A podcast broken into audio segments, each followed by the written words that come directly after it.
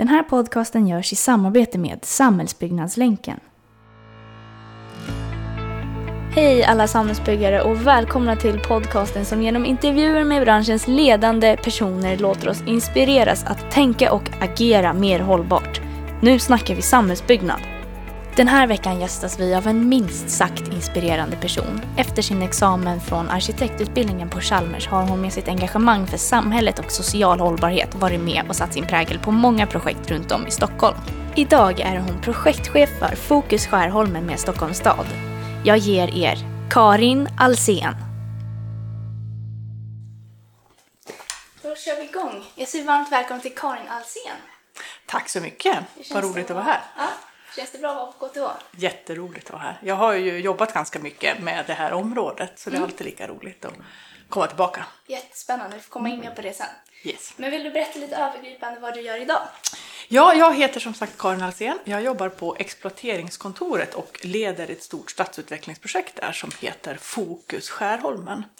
Eh, och Fokus Skärholmen är ett stadsbyggnadsprojekt med målsättningen att tillföra minst 4 000 nya bostäder i stadsdelsnämndsområdet Skärholmen. Men de här bostadsbyggandet ska också bidra till en socialt hållbar utveckling i Skärholmen. Eh, Så att Fokus Skärholmen är Stockholms stads profilprojekt för socialt hållbar stadsutveckling. Låter väldigt spännande. Ja, det är det. Vi går in mer på det sen, men hur ser en vanlig arbetsdag ut? väldigt olika. Eh, jag gör ganska mycket eh, sånt här, alltså ut och berättar om projektet. Eh, beskriver på vilket sätt vi jobbar, berättar om Skärholmen och vilken liksom spännande plats det är.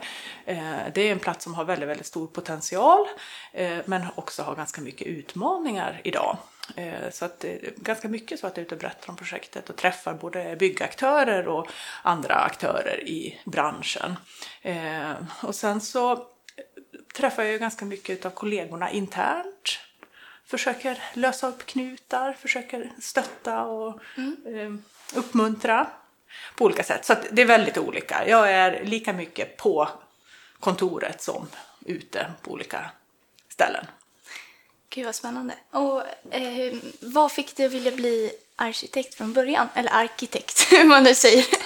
Det spelar ingen roll, Nej. du får säga som du vill. Det är alla som börjar på arkitektskolan Ja. eh, kommer ut och säger arkitekt. det händer någonting där under utbildningen. Ja. Eh, ja, alltså, jag är inte en sån som har drömt om att bli arkitekt i hela mitt liv eller liksom hela min barndom. Det är ju ganska vanligt att man har det liksom. Man kanske har föräldrar som är arkitekter eller så. Det är liksom ett yrke som går i arv sådär. Men jag var eh, intresserad av och duktig på liksom både naturvetenskap, matte och så tyckte jag var roligt, men också bild och, och tyckte om att rita och måla. Eh, så att det var liksom en slags kombination av de intressena som jag tyckte verkade liksom funka just på, eller eh, skulle kunna liksom gå att utveckla kan man säga som arkitekt. Eh, och jag har också en ingift farbror som är arkitekt. Och eh, min mamma uppmuntrade mig då att vara hos honom på någon sån här prao eller ja, hälsa på honom på jobbet under ett sportlov. någon gång på eh, gymnasiet tror jag, inför att jag skulle välja. Och då var det så här, eh, de satt i en vindsvåning i Gamla stan och eh, i öppet landskap. De hade ett stort segel i taket och det var så här liksom trevlig stämning och jag fick sitta där och bygga en stor modell i frigolit. Så det var så här Ja, det var liksom en, kändes som en häftig arbetsmiljö. Så Ja, då blev jag liksom inspirerad. Och sökte då till arkitektskolan i, på Chalmers. Ja. Och hur kom du in där? Var det då också då sån här intagning, både betyg eller? Ja, på den tiden var det tre vägar in. Jag vet inte riktigt hur det är idag, men då var dels var det betyg och sen var det arbetsprover och sen var det eh, högskoleprovet i kombination med arbetslivserfarenhet. Okej. Eh, Då var det så att arbetslivserfarenhet gav liksom extra poäng på högskoleprovet. Jag vet inte riktigt hur det funkar idag. Men det gjorde att det blev ganska tydligt tre liksom olika tre liksom Blev- likstora vägar in och Ja. det märktes också på oss som kom in. Så att jag, jag var en av de som kom in på betyg Okej. och hade då mindervärdeskomplex gentemot de som kom in på prov, för Ja. de var ju så himla duktiga på att teckna Ja. och så. Eh, och de som hade arbetslivserfarenhet, många av dem hade ju jobbat som på arkitektkontor som ritare eller som byggnadsingenjörer. Så de, ja, det, var, ja, det var väldigt tydligt tre liksom, olika grupper som ganska fort liksom, Ja. smalt ihop till en, en Jag kan årskurs. tänka mig att det, att det finns två olika typer. Ja. Ehm, men berätta mer om din studietid då. Ja, eh, jag brukar säga att det svåraste var att komma in och att komma ut. Ja. Eh, alltså när jag, jag kom in hösten 91 började jag på arkitektskolan och då var det ju fritt fall i eh, fastighetsbranschen. Alltså det var ju en, en av de värsta lågkonjunkturerna som, som branschen har upplevt. Eh, så det gjorde ju att det var liksom lite speciell stämning på skolan på något sätt. Man ville inte riktigt komma ut och ta examen och så, för det var liksom extremt hög, eller väldigt hög arbetslöshet bland arkitekter. Eh, Så det var jätte, jättesvårt att få praktik till exempel. Man ringde runt och de började skratta eller gråta i andra, i andra änden av luren. Eh, men eh, det som var positivt, det gjorde att det var ganska mycket praktiker som kom till skolan och var handledare. Det vill Okej, säga, vi, ja. vi hade väldigt bra lärare under den här tiden och jag uppfattade också som att liksom Chalmers gjorde liksom en bra växlade upp och, och utvecklade utbildningen mycket. Så att jag uppfattade det som att vi fick en väldigt, väldigt bra utbildning. Eh, det var, är ju en projektorienterad utbildning, så är det ju fortfarande. Alltså att man får uppgifter som man liksom sitter på ritsal och liksom lär sig, studerar genom att pröva, genom att skissa, genom att lösa. Och det var, i början tyckte jag det var, jag som liksom kom från gymnasieskolan och hade så liksom med bra betyg och var van vid att plugga och så. Det här sättet, lite mer fria lärandesättet Ja. eller undervisningssättet var liksom helt nytt för mig och kändes först lite så obegripligt. Ja. Men eh, inser jag ju sen att det sättet att lära och att vi också satt tillsammans och liksom jobbade ihop och, och handledarna kom ut till oss på ritsal och sådär. Det var ju ett jätte, jättebra sätt att lära sig. Det är ju liksom att man lärde sig själv genom att pröva och liksom att lärarna kom som stöd runt omkring. Eh, så det lärde man sig. Och det blev också väldigt så här, liksom, rolig stämning på ritsalen. Man liksom satt ju där dygnet runt och, och Ja. Ja. käkade där. Och, ja, men, det var en jätte, jätterolig tid. Om vi går in på din karriär då. Eh, om vi tar det från början, från att du gick ut. Du sa att det var svårt att få jobb. Ja. Vad, vad har du sysslat med? Ja, alltså jag gick ut hösten 97. Tog jag examen. Och då var det ju fortfarande, alltså, och då var jag alltså på Chalmers i Göteborg. Eh, Det var fortfarande ganska så tufft. Så att de som gick ut året före mig, eller kanske till och med och de två år före mig, de eh, träffar jag ganska sällan i branschen. De gör andra saker. Okej. Det var ett gäng som åkte till Malaysia, för där var det högkonjunktur. Så de satt i Malaysia och ritade lyxhotell och golfbanor och sånt. Eh, men, nej, men så att jag eh, gick ut hösten 97 och då gick man, det första man gjorde var då att gå till Arbetsförmedlingen och anmäla sig. Då suckade Lisbeth Olsson, hette hon, kommer jag ihåg, arbetsförmedlaren. Tog emot alla arkitektstudenter. Eh, eh, och då, så det första som hände var då att jag var i sån här arbetsmarknadspolitisk åtgärd. Det vill säga att jag fick gå en eh, CAD-kurs, vilket var toppen. Så då gick jag en sån CAD-kurs i fem sex veckor. Alltså men ganska rejäl CAD-kurs. För det, jag gick ju på skolan i brytningspunkten mellan liksom datoriseringen och att vi liksom ritade för hand. Så, där. så att det, här, det var jättebra. Men sen då under våren så började det vända, speciellt här uppe i liksom Mälardalsregionen. Så att jag sökte jobb liksom för fullt och i maj 98 började jag på White Arkitekter i Uppsala. Lisbeth Olsson på Arbetsförmedlingen bekostade en X2000 tågbiljett och en hotellnatt. Det var ju superlyxigt som student. Ja, det förstår jag. Och så gick jag på anställningsintervju i Uppsala och så fick jag det jobbet. Så då hamnade jag liksom på White Uppsala och, Ja. och eh, eh, började jobba där som arkitekt. Ritade allt möjligt. Eh, och eftersom, på grund av den här lågkonjunkturen kan man väl säga, så var det ju så att många i generationen precis över mig, alltså människor födda på 50 och 60-talet, de hade ju liksom fått gå under den här perioden. Så att det var många kontor som hade en ganska så stor utmaning när det gäller generationsväxling. Och speciellt de mindre kontoren då, som till exempel Uppsala-kontoret.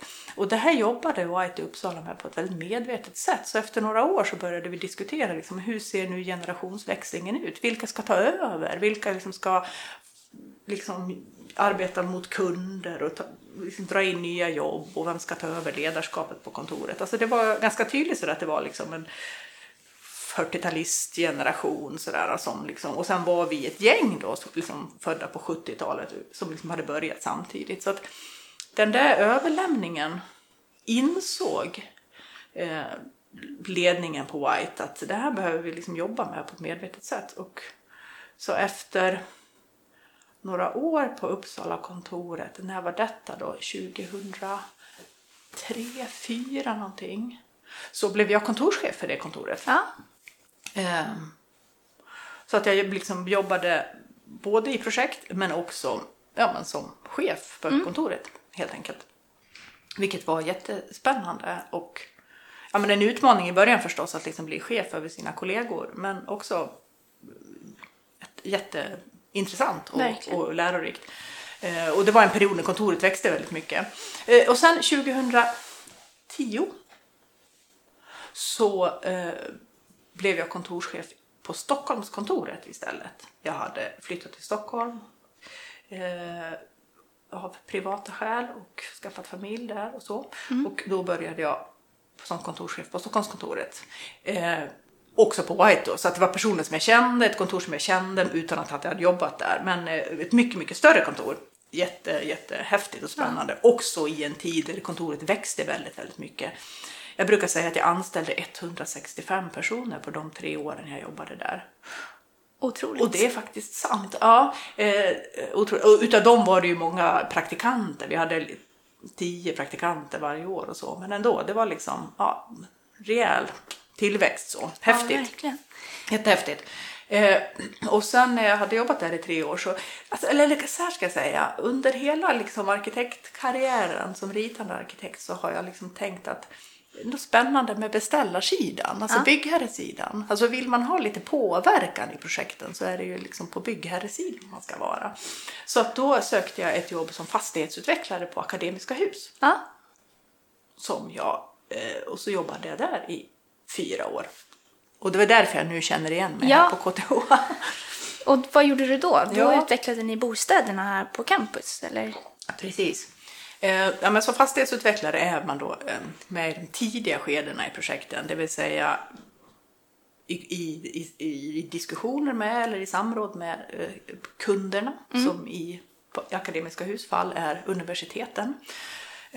Så finns det liksom ett behov hos kunden eller liksom en vilja till utveckling och då eh, som fastighetsutvecklare då så liksom försöker man hitta rätt plats, rätt förutsättningar för det och tar fram då ja, men detaljplaner i det fall det behövs.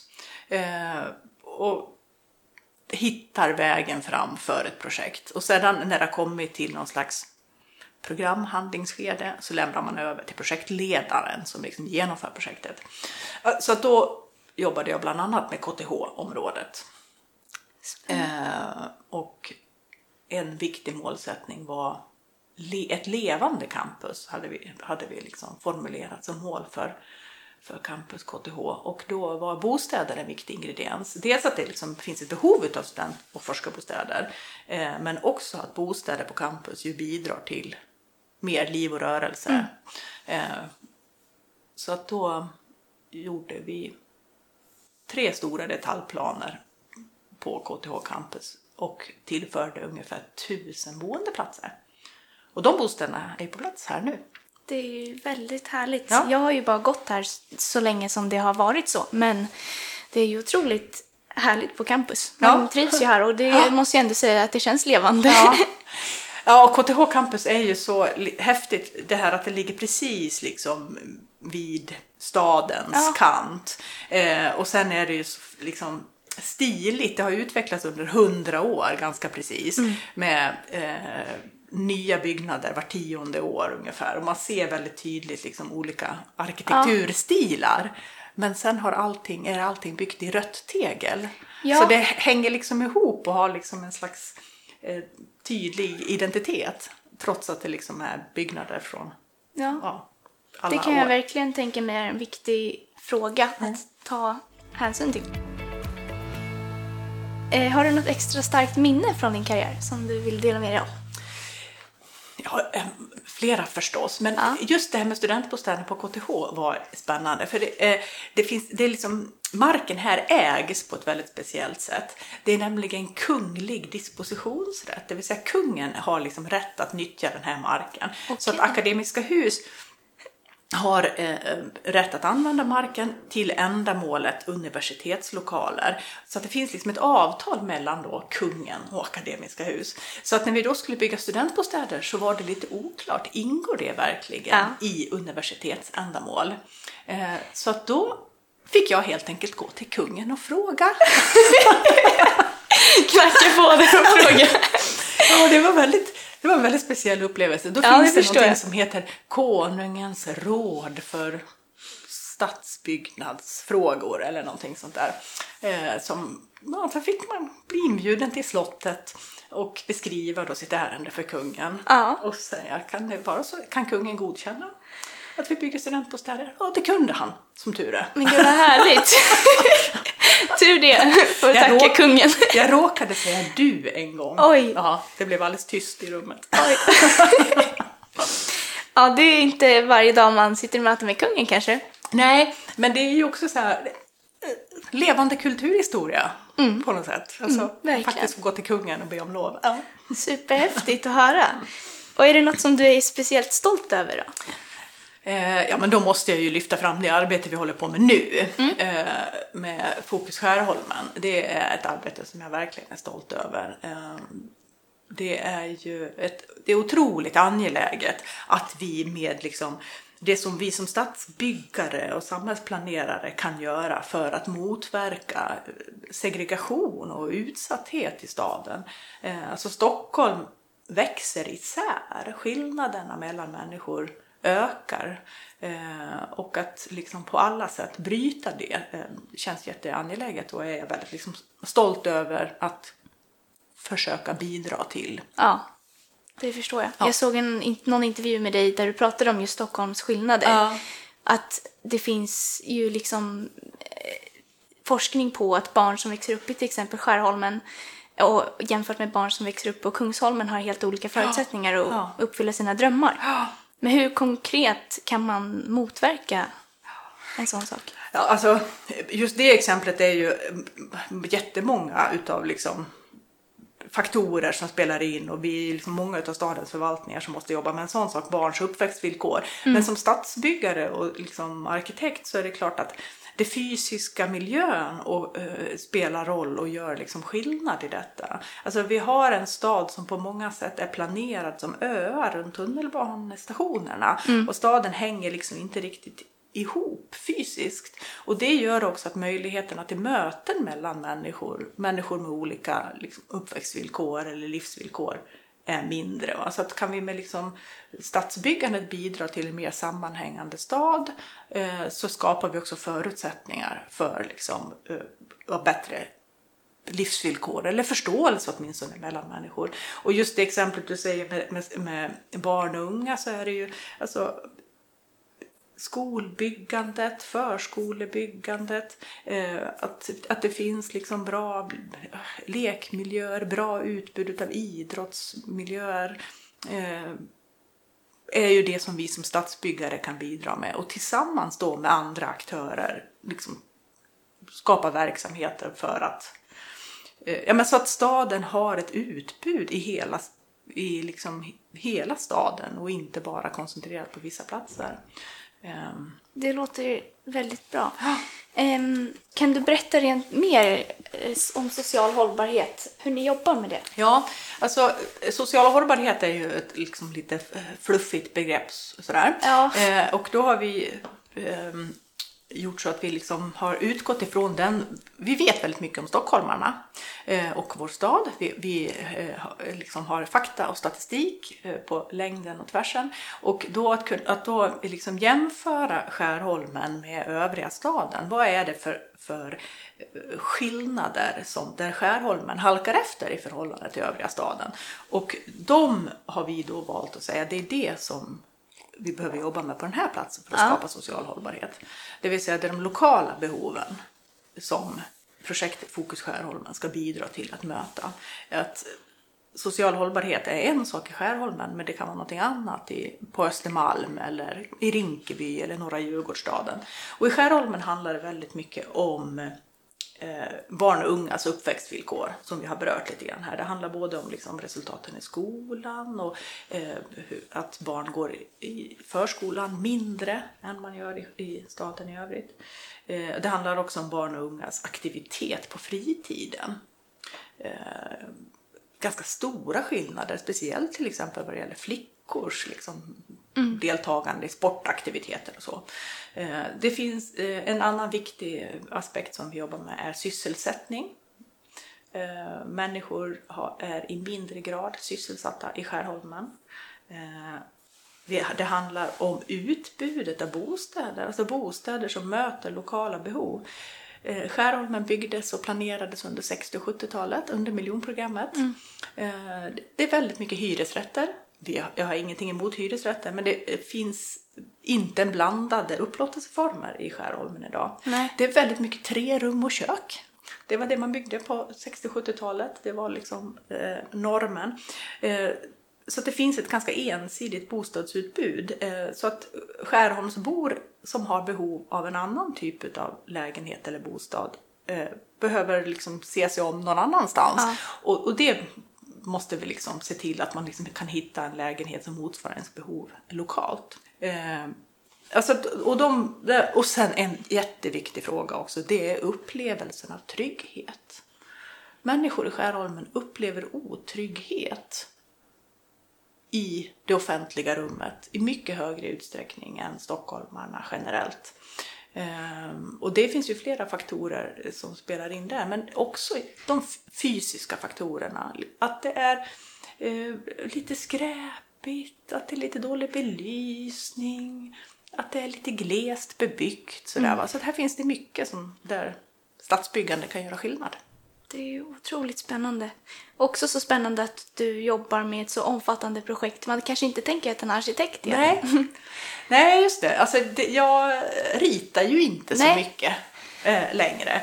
Eh, men jag tänker alltså som det jag tänker att jag bidrar med som Dels har jag ju jobbat som chef ganska mycket, det vill ja. säga är ganska van att jobba med ledarskap och liksom försöka skapa entusiasm och mm. eh, vi jobbar med tillsammans och så. Eh, och sen så som arkitekt eh, tänker jag också, det som arkitekter är bra på det är lite så här prövande arbetssätt. Mm som jag beskrev här, det här att sitta på ritsal och jobba projektorienterat. Alltså att man liksom provar, skissar, som vi arkitekter skulle säga. Ja. Eh, eh, korrigerar, vrider till, gör, lite, gör nytt, testar igen. Alltså det här att liksom ett prövande arbetssätt, det tror jag att vi arkitekter är liksom ganska bra på. Att liksom inte hitta rätt svar på en gång utan att liksom mm.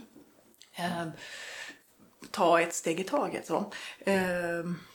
Och sen alltså, att jobba med stadsbyggande är ju också väldigt mycket liksom, arkitektur. Alltså, det handlar ju också om att, liksom, som jag säger, knyta samman staden, skapa offentliga rum som är platser där människor vill vara på. Ja, och du kom ju in lite på det med upplåtelseform, att mm. det är mm. mycket hyresrätter i Skärholmen och att eh, det behövs en blandning. Ja. Det är ju planerat för att bygga väldigt mycket bostäder, över 4 000 bostäder där. Ja, just nu är vi uppe i 6 300 tror jag. Oj, mm. ja. Och hur tänker ni där kring upplåtelseform då för att det ska bli en blandning? Ja, vi, vi planerar för ungefär hälften bostadsrätter, hälften mm. hyresrätter i det vi lägger till. Det vill säga vi lägger också till hyresrätter mm. trots att vi alltså har ganska mycket hyresrätter i Skärholmen idag. Och det är för att det vi lägger till då inte ska bli liksom bostadsrätts Nya mot det gamla. Så, Nej precis, mm. nya mot det gamla utan att det, liksom, det vi lägger till ska innehålla en blandning i sig då. Ja. Ehm, men ungefär hälften hälften. Spännande. Och har, vad har varit de viktigaste framgångsfaktorerna kring stadsutvecklingen där? Ja, alltså... Dels så är Skärholmen en plats med stor potential och det är någonting i tajmingen som har varit rätt också tror jag. Det är liksom... Eh, det håller på att hända av sig själv. Det känns att Bredäng är liksom på väg och, och har liksom en positiv utveckling. Sådär. Eh, Skärholmen är också en plats som har närhet till vatten, det finns liksom Sätra skogens naturreservat, det finns tunnelbana, det finns fyra lokala centrum. Alltså det finns väldigt mycket stadskvalitet redan ja. idag. Eh, och det är en viktig förutsättning, att det finns något mycket att bygga vidare på i Skärholmen. Så, så det har varit en liksom positiv och bra förutsättning. Eh, det andra är ju det här att vi faktiskt definierade vad det var vi menade med social hållbarhet ja. och sa att det är de här sakerna som vi ska de här behoven ja. som vi ska möta. Och det, vi använde då också de behoven eller liksom prioriterade områdena när vi gjorde markanvisning. Alltså när vi sålde mark så sa vi att det är de här sakerna vi vill att byggaktörerna är med att bidra till bostäder för lokala behov, sysselsättningsgrad, trygghetsfrågan. Eh, och då blev det också väldigt tydligt för byggaktörerna ja. på vilket sätt de kan bidra. Så att, att göra det här tillsammans eh, ett väldigt, väldigt häftigt sätt att samarbeta ja. på. Att det blir ju per automatik att man har samma vision. Ja. Jaha, inte per automatik. Nej. Man får prata ja, och tjata men, ganska mycket. Men, eh, men, eh, man får i alla fall en morot Verkligen. att jobba mot samma mål. Ja, och jag tror att det här konkretiseringen ja. av begreppet social hållbarhet blev liksom ja, tydlig för många och mm. gjorde, det, eh, ja, gjorde det begripligt jag vad det var vi vill. Ja, häftigt. Jag måste bara fråga rent miljömässigt som arkitekt. Mm. Eh, hur kan man jobba med miljö? Miljö, menar du då det mera ekologiska miljö, frågorna? Ja, alltså det kan man ju jobba med på väldigt många sätt som ja. arkitekt. Eh, och görs ju också och jag tänker i Stockholms stad är vi ju duktiga på det. Där har ju till exempel projektet Norra Djurgårdsstaden gått före. Så. Mm. Eh, men som arkitekt, allt ifrån hur byggnaden placeras, alltså hur man placerar en byggnad i förhållande till liksom det klimat som råder på en plats med sol och vind och grundläggningsförutsättningar, mm. dagvattenhantering är jätteviktigt. Eh, hur byggnaden är formad, eh, är ju en viktig fråga, till exempel energimässigt och ja. dagsljusmässigt. Eh, vilka materialval man gör. Ja, det finns hur mycket som helst som ja. man som arkitekt förstås kan jobba med för att göra en byggnad liksom ekologiskt mm. hållbar. Eh, och en fråga som jag tror att, eller vet att arkitekter är väldigt engagerade i och jobbar väldigt, väldigt mycket med. Gud vad spännande. Det är också så att, tycker jag personligen, att en hållbar byggnad är ju otroligt vacker. Om man tänker sig att man använder sig av naturmaterial och trä och... Ja. ja. Verkligen. Alltså, och trä är ju intressant. Det kommer ju ja. ganska mycket just eh, med träbyggnadsteknik eller olika typer av blandteknik. Och eh, jag håller med dig, det känns ju liksom i ja. byggnad att, den... Att den eh, det är häftigt på något sätt. Ja, att den eh, andas eller liksom mm. att, att den är liksom, eh, genomtänkt ur ja. ett ekologiskt perspektiv. Men jag tänker också, nu sitter vi här i, i KTH-biblioteket Eh, apropå hållbarhet. Ja. Eh, och det här är ju ett lysande exempel på liksom hur en gammal byggnad, det här är ju ett gammalt ånglaboratorium ja. eh, från liksom eh, tidigt 1900-tal och som nu är ombyggt till ett bibliotek. Alltså, det är också ett exempel på hållbarhet, ja. tänker jag, att man liksom återanvänder Precis. gamla byggnader. Det måste ju vara liksom det allra mest hållbara, ja, att ta visst. hand om det vi, vi redan har. På ett väldigt fint sätt också. Ja, fantastiskt. Om vi avslutar då, kan du ge tre tips på hur man som student får en rolig och givande karriär? Kanske lite mer riktat mot arkitektstudenterna då? Eh, ja, alltså dels så skulle jag vilja rekommendera eh, det som jag har gjort, alltså att prova att jobba på olika eh, ställen. Eh, det är väldigt lätt att tänka sig en liksom, karriär på arkitektkontor. Ja. Och det är jätteroligt. Men jag skulle verkligen vilja uppmuntra arkitektstudenter och alla er andra äh, samhällsbyggnadsstudenter Ja. också, att liksom testa att jobba på byggherresidan, eh, att jobba kommunalt, det är jätte, jättespännande i en demokratisk organisation. Entreprenadsidan skulle vara jättespännande, det har inte jag provat på, men så det är ju ett tips, liksom, testa lite olika. Eh, och ett annat tips är också, det är lite grann på, på samma tema, det är att vårda ditt nätverk lär känna många personer, träffa många personer, eh, skaffa en mentor är väl liksom eh, ett bra tips Ja. faktiskt. Spännande. Det var två tips, Det var två, får ja. räcka. Det var två jättebra tips. Så sjukt kul att du var med. Ja tack, det var jätteroligt att vara här. Ja.